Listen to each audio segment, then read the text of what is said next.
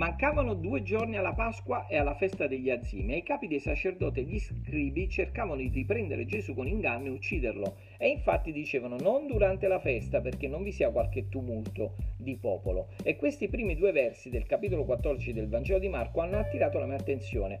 In particolare il verso 2, no? quando dice non durante la festa perché non vi sia qualche tumulto di popoli. Ho considerato come il nemico delle anime nostre possa concentrare particolarmente i suoi attacchi in periodi come questo, come quello che stiamo vivendo adesso, dove forse eh, vivendo in solitudine, no? isolati a casa senza quasi alcun eh, contatto con l'esterno, ci sentiamo più vulnerabili e non quando invece siamo particolarmente motivati, pieni di zelo per le cose del Signore e le cose di Dio. E alla luce di questo dobbiamo porre grandissima attenzione riguardo al non abbassare la guardia, mantenendo con Dio in preghiera un contatto costante, proprio in questo particolare tempo, per così dire, eh, sospeso. No? E a proposito proprio di questo contatto, più avanti, proprio nello stesso capitolo del Vangelo di Marco, si parla di una donna eh, eh, che rompe un vaso d'alabastro con all'interno un contenuto per lei prezioso, un olio profumato e prezioso, proprio per lavare i piedi di Gesù.